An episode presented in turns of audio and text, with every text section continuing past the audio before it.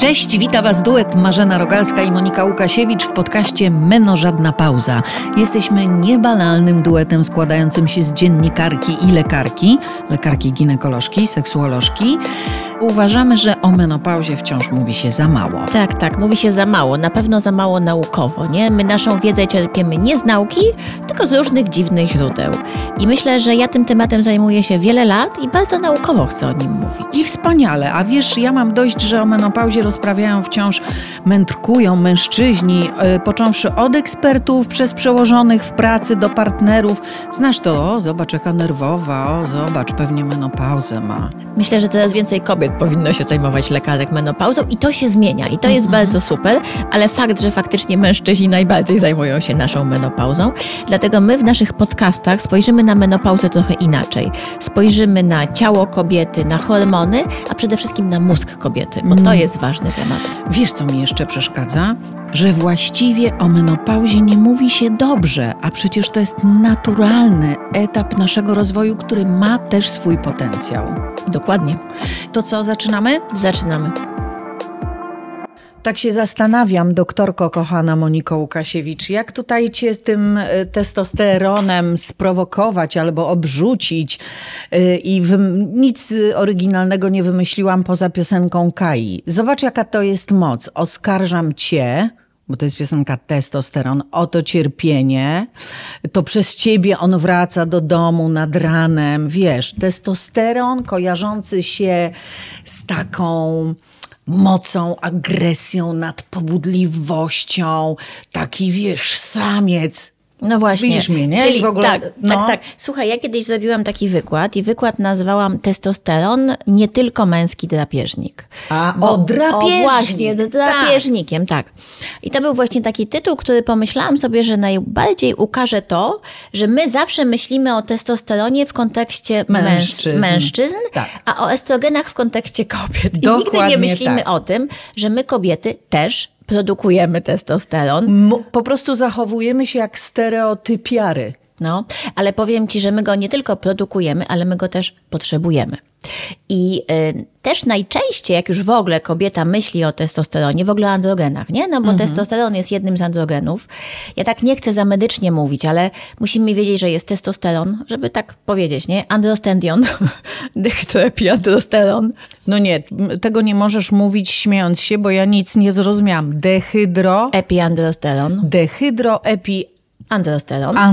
I słuchaj, on też do pochwy się go wkłada, ale to zaraz będę o tym mówić. Dobra. Już zainteresowałam wszystkich, bo się wkłada i miał dużo badań, żeby go włożyć, ale zmierzam do tego, że tych androgenów jest sporo i nam się zazwyczaj kojarzy, myślę, że naszym słuchaczkom też, jak pacjentka przychodzi, ma zespół jajników policystycznych, problemy z cerą, nie? Hiperinsulinemię, insulinooporność i podwyższone androgeny. Czyli my zawsze myślimy o androgenach źle, nie? Jeżeli chodzi o kobiety, myślimy źle. A tu jest, niestety okazuje się, że dla nas testosteron jest niezbędny. Do czego? I jak wchodzimy w okres właśnie, zaraz powiem ci do czego, tylko jak wchodzimy w okres perimenopauzy i menopauzy, to u wielu kobiet obniża się stężenie testosteronu. No u mnie się obniżyło. Na przykład, nie? I co mi to zrobiło? No właśnie, więc ja ci powiem, co to może zrobić, nie? Ja będę mówiła, żeby miałam, nie miałam. Albo miałaś rację, nie? Tak. Więc tak, po pierwsze testosteron wpływa na nasze ogólne samopoczucie, na well-being, nie? Czyli czujemy się fajnie, dobrze, chce nam się, nie? Taka chęć do życia, na asertywność. Wpływa bardzo na libido. Czyli wpływa na nasze pożądanie, że chce nam się uprawiać nasze życie seksualne. Wpływa na podniecenie wbrew pozorom, bo wykazano, że receptory dla testosteronu są też w mięśniach na miednicy. To nie? Jednak mi spadł. No tak, ale to jest, słuchaj, naprawdę Marzena, ten testosteron jest chyba taką moją trochę, to być pasją, nie? Ale lubię go bardzo, dlatego że o nim się mało mówi, tak w ogóle na świecie, w kontekście kobiet, w Polsce chyba w ogóle prawie. To prawda, wiesz, ja tak podgrywam, ale już w którymś z odcinków naszego podcastu o tym wspomniałyśmy, ale tak, testosteron nie był bohaterem głównym i to prawda, wiesz. Ale ja go chcę uczynić, tak jak ty, głównym bohaterem naszego odcinka, dlatego, że okazuje się, że receptory, już o tym mówiłyśmy, dla testosteronu są też w mózgu, tak jak receptory dla estrogenów. Czyli jak nam spada testosteron, to też nam wpływa to na funkcje poznawcze. Jeżeli chodzi o badania, no to widzisz, tutaj badania na temat testosteronu u kobiet są lekko ubogie, dlatego że... Ale badania w Polsce czy w ogóle na świecie? W ogóle na świecie, wiesz, dlatego że jakby ja to tak, wiesz, mówię z kongresów za granicą, najczęściej jest tak, że jestem na tym kongresie, jest taka pani profesor Davis i też moja ta przyjaciółka Graziottin i one o tym testosteronie dużo mówią, nie? I zawsze jest z sali taki głos, najczęściej jednak mężczyzn, ale przecież tutaj to nie są metaanalizy, za mało pacjentkę było wziętych w tym badaniu, nie możemy jeszcze mówić o bezpieczeństwie na przykład długim kardiologicznym albo o suplementacji testosteronu przez dłuższy czas, jeżeli chodzi o ryzyko raka piersi, rozumiesz? Czyli jakby za mało jest badań, żeby stosować to w rekomendacjach. FDA, czyli Food and Drug Administration, zaaprobowało testosteron dla kobiet, uwaga, bo jest autentycznie w rekomendacjach w przypadku tak zwanego HSDD, czyli obniżenia libido u kobiet. I faktycznie możemy stosować testosteron. Tylko właśnie, pojawia się tylko, nie ma preparatu dla kobiet, który jest typowo dla kobiet dedykowany testosteron. Jest tylko testosteron dla mężczyzn. Czyli jeżeli chciałabym się suplementować testosteronem, to mogę kupić testosteron, nie wiem, w tabletkach, w żelu dla mężczyzn? W zastrzykach tak, dla tylko mężczyzn? Tak. W zastrzykach oczywiście kobietom się nie daje, no bo to jest za duży pik, czyli za duży wzrost tego testosteronu od razu i potem, wiesz, spadek, to nie. W tabletkach się słabo wchłania i też raczej dla kobiet też tabletek się nie rekomenduje. Rekomenduje się formę przezskórną, czyli są to najczęściej żele. I faktycznie ta dawka potrzebna dla kobiet jest 10-krotnie mniejsza niż dla mężczyzn. Ale jest potrzebna. I teraz tą suplementację oczywiście samemu to absolutnie, tak? To nie jest absolutnie. Tutaj trzeba porozmawiać ze swoim ginekologiem, endokrynologiem. W tym HSDD, czyli w obniżeniu libido, są rekomendacje, ale w innych jakby sytuacjach, kiedy mamy obniżone stężenie testosteronu, to tak naprawdę jest trochę off-label. Czyli off-label, zostawiają mnie tak z tym niskim testosteronem i radź sobie, kobieto. No trochę tak.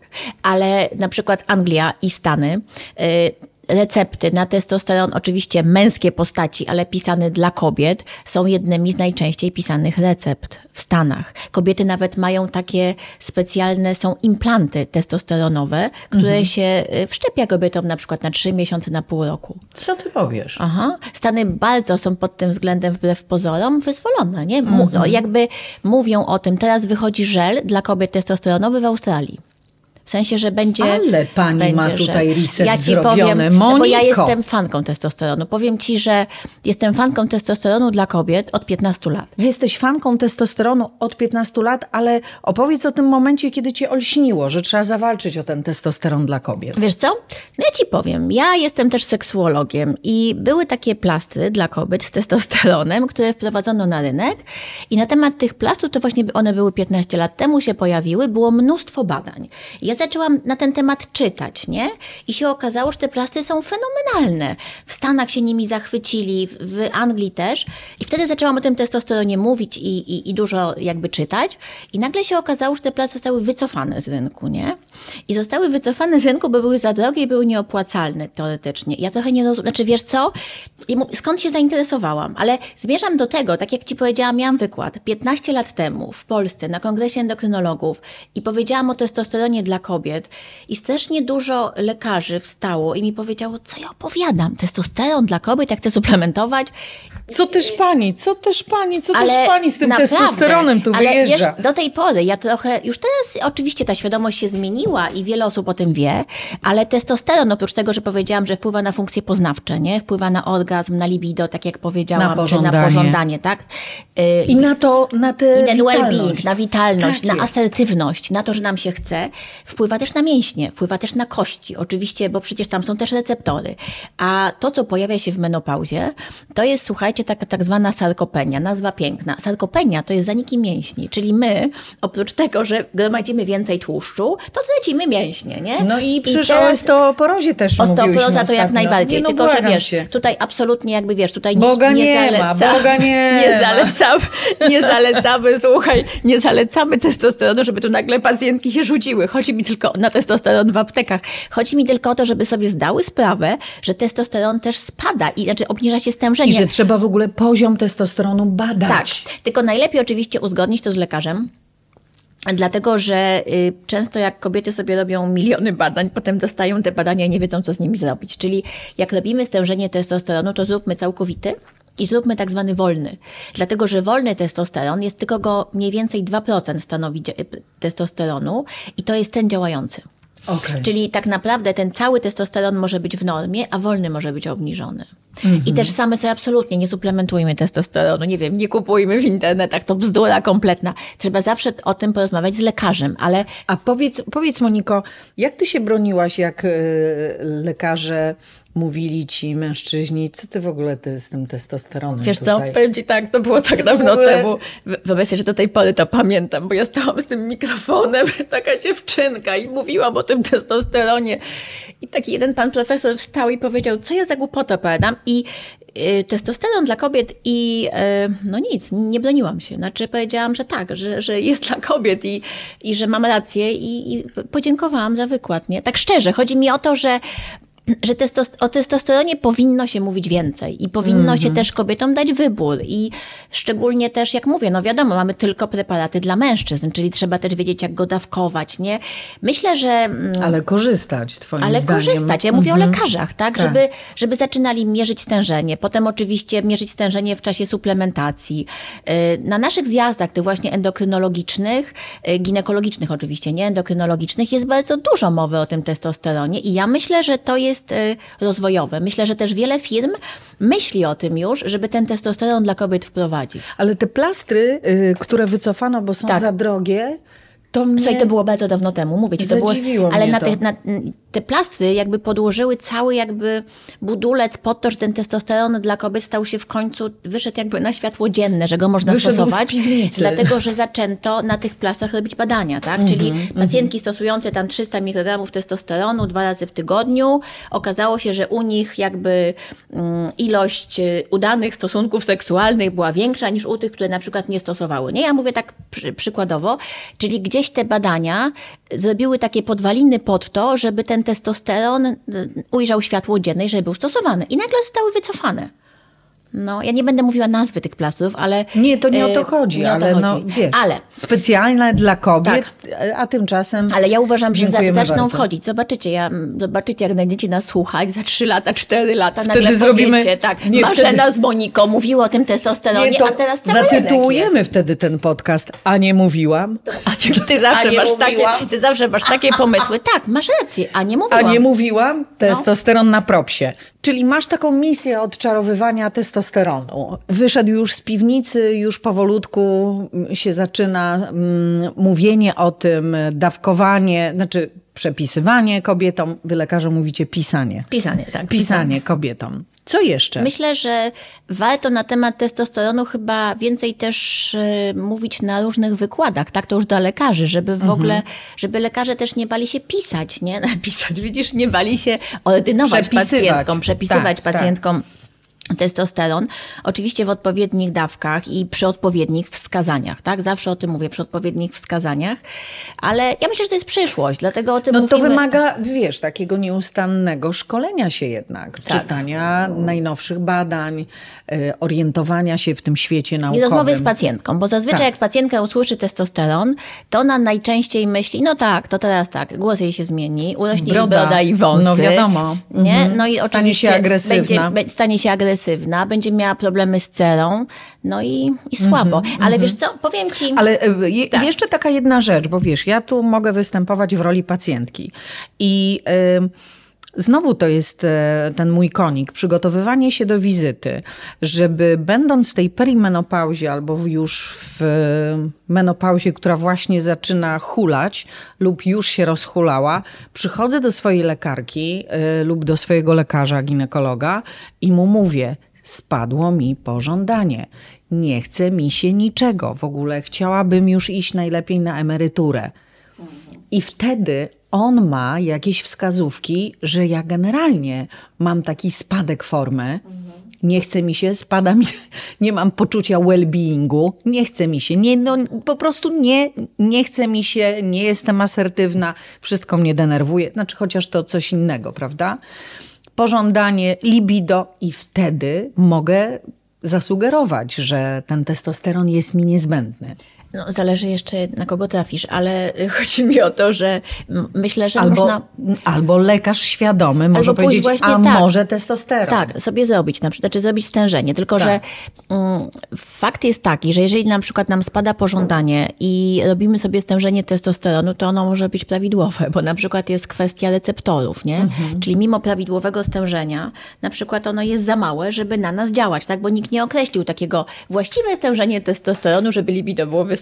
Rozumiesz? Nie ma czegoś takiego, więc czasami samo zrobienie stężenia, ono wyjdzie prawidłowe, a pacjentka ma ewidentnie objawy, nie? Związane z zmniejszonym stężeniem testosteronu. Tak samo jest w odwrotną stronę.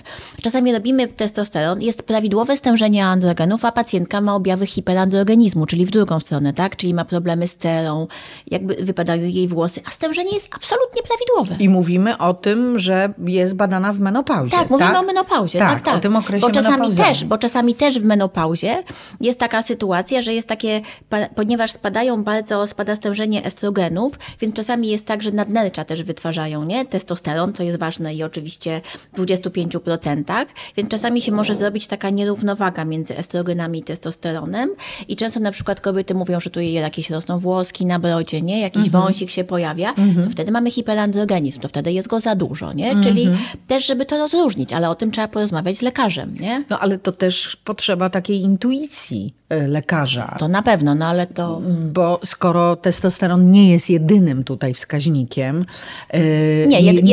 gwarantem. Nie jest jedynym, dlatego że jak patrzysz na pacjentkę, to tak mniej więcej widzisz, jaki ona ma profil, wiesz, to tak jako lekarz, nie? Jak tak patrzę, to myślę, że widzisz, że ma za dużo na przykład testosteronu, a czasami, albo ma za mało, a czasami na przykład inne... Widzisz, bo co widzisz? No jak widzisz to? Na przykład problemy, że jej się przetłuszczają, jak za dużo, nie? Tak jak myślę, że jej się przetłuszczają bardzo włosy, że pojawił jej się wąsik na przykład, nie? Nad górną warką, albo na przykład psuje jej się cera, tak? No to ewidentnie to jest za dużo testosteronu. Ale na przykład jak za mało, to mówi, że spadło jej libido, że nic jej się nie chce, nie? Takie, wiesz, no, z wywiadu, oczywiście potem robimy badania, ale już czasami wywiad nam bardzo, bardzo pomaga. To weźmy się teraz za dehydroepiandrosteron. Słuchaj, jak on się ma do testosteronu? No właśnie, on ma mniej więcej działanie... To jest jego brat? Jakiś? Młodszy brat i słabiej działający. Taki malutki on działa, ale mały. Braciszek. Tak, on działa przez receptory też androgenowe, które są w jądrach komórek. Myślałam, że w jądrach komórek. Natomiast to jest ten dehydroepiandrosteron. Nie będę tu mówiła nazw, jakie są w aptekach, ale są. Kiedyś on był też zalecany u pacjentek w okresie właśnie perimenopauzy i menopauzy. W 10 mg, dosyć mała, nie? Dawka, to też ważne. I on też był bez recepty, nie? Był działający podobnie jak testosteron, ale nagle jakieś badania zostały opublikowane, że niby nie działa, że niby nie ma znaczenia. Preparaty, słuchaj, na przykład we Włoszech tego właśnie dehydroepiandrosteronu są niedostępne, w Polsce są dostępne, ale na ulotce jest napisane, że jest tylko dla mężczyzn. To też jest jakaś zadyma wokół tego. Ja tego nie rozumiem, wiesz, ale mówię ci szczerze, natomiast nie można we Włoszech kupić. Natomiast, no wiem od mojej Aleksandry, że nie można kupić. Natomiast... Aleksandry lekarki. Graziottin, tak, pani profesor, tej mojej przyjaciółki i nie ma we Włoszech, nie? Bo właśnie jest to uważane za testosteron i że nie ma. No, w Polsce jest, ale jest tylko dla mężczyzn. Znaczy wiesz, na ulotkach jest tylko dla mężczyzn. Ja też jakby z tymi androgenami, jako że zajmuję się niepłodnością, to badania mówią, że androgeny i zarówno ten dehydroepiandrosteron, jak i testosteron u pacjentek, które są stymulowane do in vitro ze słabą rezerwą jajnikową, one zwiększają ilość receptorów na komórkach jajowych. Czyli one są bardzo ważne. Bardzo ważne. Czyli ja bym powiedziała, że na przykład jak przychodzi pacjentka, tylko znowu to jest off-label, nie? Czyli off-label, czyli to nie ma takich rekomendacji, tylko my to stosujemy, bo są badania, które mówią, że faktycznie u pacjentek ze słabą rezerwą jajnikową, która ma 2-3 stymulacje, czyli do in vitro i nie ma komórek jajowych albo słaba jakość tych komórek, to dając jej androgeny przez miesiąc, już tutaj nie będziemy wnikać w protokoły, miesiąc czy dwa, androgeny albo testosteron, albo dehydroepiandrosteron, dehydroepiandrosteron z koenzymem Q możemy zwiększyć ilość receptorów na pęcherzykach jajnikowych. W pęcherzykach jajnikowych są komórki jajowe i przez to ona może mieć więcej komórek. I wtedy my dajemy ten testosteron pacjentkom. Oczywiście one są informowane, że to jest, tak jak mówię, off-label i że może się udać albo może zadziałać neutralnie, ale przez to też trochę wiem z tych różnych badań właśnie robionych w in vitro i w niepłodności, że nawet te duże dawki testosteronu mają bardzo mało objawów ubocznych. Wręcz przeciwnie, te pacjentki często czują się dobrze, nie mają dobry humor, czyli na przykład, bo jeszcze nie powiedziałam że wpływa na antydepresyjnie. Okay. Że też oczywiście to jest bardzo ważne, bo nikomu nie zalecam testosteronu w depresji. Jeszcze raz, żebyśmy to powtórzyły. Tylko chodzi mi o to, że poprawia humor, że nam się bardziej chce żyć, że nam się wszystko wydaje bardziej kolorowe, nie? Mm-hmm. Czyli to są dosyć duże dawki, nie? Te, które stosujemy przed procedurami, na przykład właśnie in vitro. Ale mówisz o procedurach in vitro. Dzięki temu masz taką bardziej szerszą wiedzę, którą można wykorzystać, bo teraz chciałabym przeskoczyć do menopauzy. Do menopauzy od kobiet, które chcą mieć dzieci. Czyli tę wiedzę, jak można wykorzystać dla nas, kobiet w menopauzie, dehydroepiandrosteron. Nauczyłam się. Co on nam może w menopauzie zrobić dobrego? On tak samo działa jak testosteron, tak? Tylko ma 10-krotnie mniej silne działanie. Czyli na przykład on też trochę podniesie libido, trochę podprawi humor, tak? Trochę wpłynie dobrze na kości, tak? Tylko że on działa dużo, dużo słabiej, nie? Więc jak mamy wybór, i mamy jakieś wskazania, to pewnie czasami lepiej byłoby przyjąć testosteron, a ten dehydroepiandrosteron, ale zawsze mamy jakiś wybór tych androgenów. Chodzi o to, żeby wiedzieć, że androgeny są też dla nas ważne. No i wracając jeszcze do androgenów i pochwy. Bo kiedyś tylko do pochwy, jak już mówiłam, jak mamy ten zapach kobiety, o pochwie gadamy, nie? Czyli testosteron też lubi sobie pomieszkać w pochwie? I powinien wręcz? Tak, powinien. Robi się dużo badań teraz, żeby były właśnie globulki albo żele z testosteronem. Jeszcze nie ma takich wyprodukowanych. Globulki albo żele z testosteronem. Tak, dlatego że się okazuje, że receptory dla testosteronu są w mięśniach na miednicy między innymi. Dla estrogenów są. Też. I dla testosteronu też? Tak. I mało tego, już jest ten dehydroepiandrosteron w globulkach do pochwy. Gdzie? W naszym kraju? Tak, w naszym kraju. Jest w globulkach. Coś podobnego. Tak. I powiem Ci, że ja go oczywiście często stosuję. Stosuję zarówno różnego rodzaju estrogeny do pochwy, albo właśnie ten dehydroepiandrosteron. I zawsze pytam moich pacjentek, co lepiej działa. Albo robię tak na przemian, nie? Że raz to stosuję, raz to, żeby one po prostu wiedziały, przy czym mają większe nawilżenie, większą ochotę. No i też wychodzę z założenia, że skoro są receptory dla androgenów, a to jest dehydroepiandrosteron, to też trochę będzie wpływał jednak na lepszą kościliwość mięśni na miednicy, a więc na lepsze odczuwanie orgazmu, które też się bardzo zmienia po menopauzie. Robi się słabsze. Czyli właściwie, piosenka Kai jest bardzo udana. Oskarżam ale o czym innym. Ale o czym innym. Ciekawe, jakby brzmiała nasza piosenka. Właśnie nie wiem, ale ten testosteron, żeby się kojarzył kobietom, jeszcze mam jedno badanie, muszę to powiedzieć. Tak. Słuchajcie, jak się ma na przykład, tylko tutaj nie pokażę tego niestety, ale opowiesz tak, żeby wszyscy to zobaczyli. Amy Cuddy i ona jest psycholożką i zrobiła takie badania w Stanach. Słyszałaś, jest świetna. Amy Cuddy chyba. Amy Cuddy. Wspaniała. Zrobiła takie badania, słuchaj, które ja z nazwiskami jestem świetna. Ale, ja też, teraz świetna. Już nic nie pamiętam. Ale ja zawsze byłam świetna. Proszę pani, wszystko się kiedyś kończy. Zdaje się, że ja panią zdiagnozuję. Perimenopauza u pani to na pewno zaczyna. Perimenopauza na pewno. Ale Amy Cuddy, słuchaj, wracając do Amy Cuddy, ona zrobiła takie badania, że wprowadziła tak zwany power posture, nie? To są te poszczery, siedzisz sobie, na przykład masz jakiś wykład albo coś i 2 minuty z rękami nie? Albo na przykład, nie da się tego pokazać. 2 minuty z rękami za głową, nie? Albo na przykład jest taka superwoman, nie? Wstaje i stoi, wstanę, to w podcaście nie widać, ale superwoman stoi tak. Ręce ma na biodrach. Ręce ma na biodrach. I superwoman, nie? Tak, i tak. Stoi, nie? Albo bo na przykład... ona mówi chyba o takich postawach mocy. Postawach mocy. Tak. To jest właśnie te, tak, dokładnie, te power posture. Albo tak. Na przykład siedzisz i zakładasz nogi na stół. I teraz tak. Uwaga. 2 minuty. Oczywiście ona została za te badanie strasznie skrytykowana, jak się domyślasz, i cały czas się broni. Ale 2 minuty w takich pozach sprawia, że wzrasta ci stężenie testosteronu, a maleje ci stężenie kortyzolu, bo jeszcze trochę o tym zapomniałam powiedzieć, że kortyzol, czyli ten hormon stresu negatywny, nie? Bo my przez niego się stresujemy, tyjemy, źle się czujemy i nie śpimy. Kortyzol to jest dramat. Dramat, tak. On jest wytwarzany z cholesterolu i pregnenolonu, z tego samego, co wytwarzany jest testosteron. Czyli jeżeli my się za bardzo stresujemy i tak dalej, to zamiast testosteronu my wytwarzamy kortyzol. Nienawidzę kortyzolu, naprawdę. Ja też nie. Jestem przekonana, że mam go w nadmiarze. Ale on też jest potrzebny, bo jakby go nie było, to byśmy od razu miały niedoczynność kory nadnernej, czyli wtedy człowiek w ogóle dramat. Także to też nie jest dobre. Czyli nie wolno się też na niego całkiem obrażać. Nie. Ty się z nim zaprzyjaźni, tylko we właściwych dawkach. Ale bo on nam pomaga. Bo na przykład kortyzol się mobilizuje, jak mamy stres, nie? Bez tego byśmy padły. W ogóle nie wstałybyśmy z łóżka. Słuchaj, wracając do tego testosteronu i kortyzolu. Jak my mamy te power posture, to wykazano, że zmniejsza się stężenie kortyzolu, rośnie testosteron. I na przykład przed wykładami albo przed jakimiś ważnymi idziesz do szefa po podwyżkę, to nie? Czytam, robisz power posture. Powiem ci szczerze, ja robię te power posture. Przed każdym wykładem. Postawy mocy, tłumaczę. Tak, przepraszam.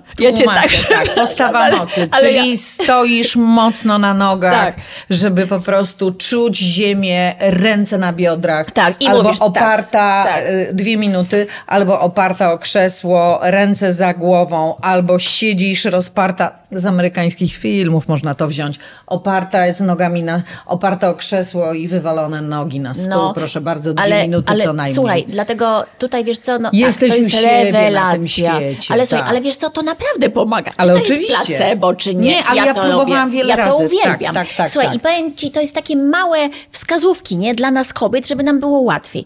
Ale też jeszcze jedna jest fajna rzecz. Słuchajcie, tylko to już w cyklu fizjologicznym testosteron wydziela się najbardziej w okresie owulacji. I on wtedy ma najwyższe stężenie. A w okresie owulacji my najwięcej myślimy o seksie, najbardziej nam się chce kochać. Jesteśmy też takie najbardziej, wybieramy mężczyzn o twarzach najbardziej symetrycznych, nie? Jak oczywiście preferujemy mężczyzn.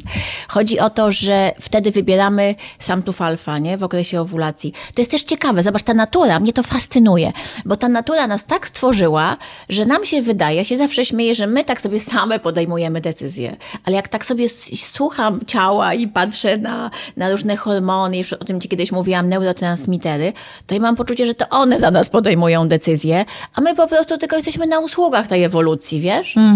Może tak być. Może tak być. Ale chcę wierzyć, że musimy ją oszukać trochę, dlatego wiesz, suplementujemy się, robimy różne rzeczy, wiesz. Chcę wierzyć, że ja dokładam też swoją cegiełkę. Że nie dokładasz. Tylko, Nie, absolutnie. Tylko mi chodzi o to, że jak zobaczysz na przykład zależności między hormonami, neurotransmiterami, to łatwiej nam jest zrozumieć nasze własne zachowania, nie? Że na przykład, wiesz, jest ten moment w owulacji, jeszcze jak są owulacje, nie? W perimenopauzie są owulacje jeszcze, tak? W sensie takim, że są rzadkie. Ale jakby, oczywiście. Więc one bywają. I w tym momencie widzisz, że myślisz o seksie bardziej, że ci się bardziej chce. To jest dobry moment wtedy, nie? Bardzo wspaniale to ujęłaś. Przyszło mi do głowy, że można by ułożyć tak, wiesz, po prostu tak awista, taki wiersz o testosteronie, rozgość się w mym łonie. To mi się od razu skojarzyła Ula Dudziak. Ona by ułożyła. Ula Dudziak by od razu jakiś limeryk, ale o testosteronie, rozgość się w mym łonie, zrób wszystko, by mi się chciało chcieć. Marzen. Mickiewicz.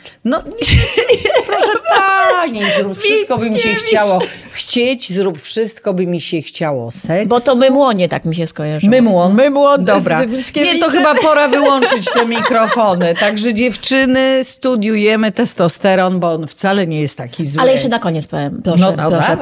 Czyli zobaczcie, jak na przykład mówiłam o tym kortyzolu i testosteronie, jak chcemy sobie fizjologicznie zwiększyć testosteron, bo o tym nawet w mojej książce, słuchaj, napisałam, to należy stosować wszystkie techniki, które wpływają na kontrolę stresu. Czyli na przykład, wiesz, jak kontrolujesz stres i zmniejszasz kortyzol, to siłą rzeczy twój organizm produkuje więcej dobrego testosteronu. Tak. I jeszcze druga rzecz jest taka, jak jest hiperinsulinemia, nie? Insulinooporność, która jest bardzo często, która często związana jest z hiperandrogenizmem, czyli z podwyższonym stężeniem, tak, testosteronu, to my tak naprawdę, żeby sobie zbalansować stężenie testosteronu, żeby ono było prawidłowe, jak przestaniemy jeść cukier, jak zaczniemy trochę chudnąć, to też nam się obniży stężenie tych złych androgenów. Naprawdę, wyłączmy mikrofon. Przed chwilą zjadłam kawałek sernika.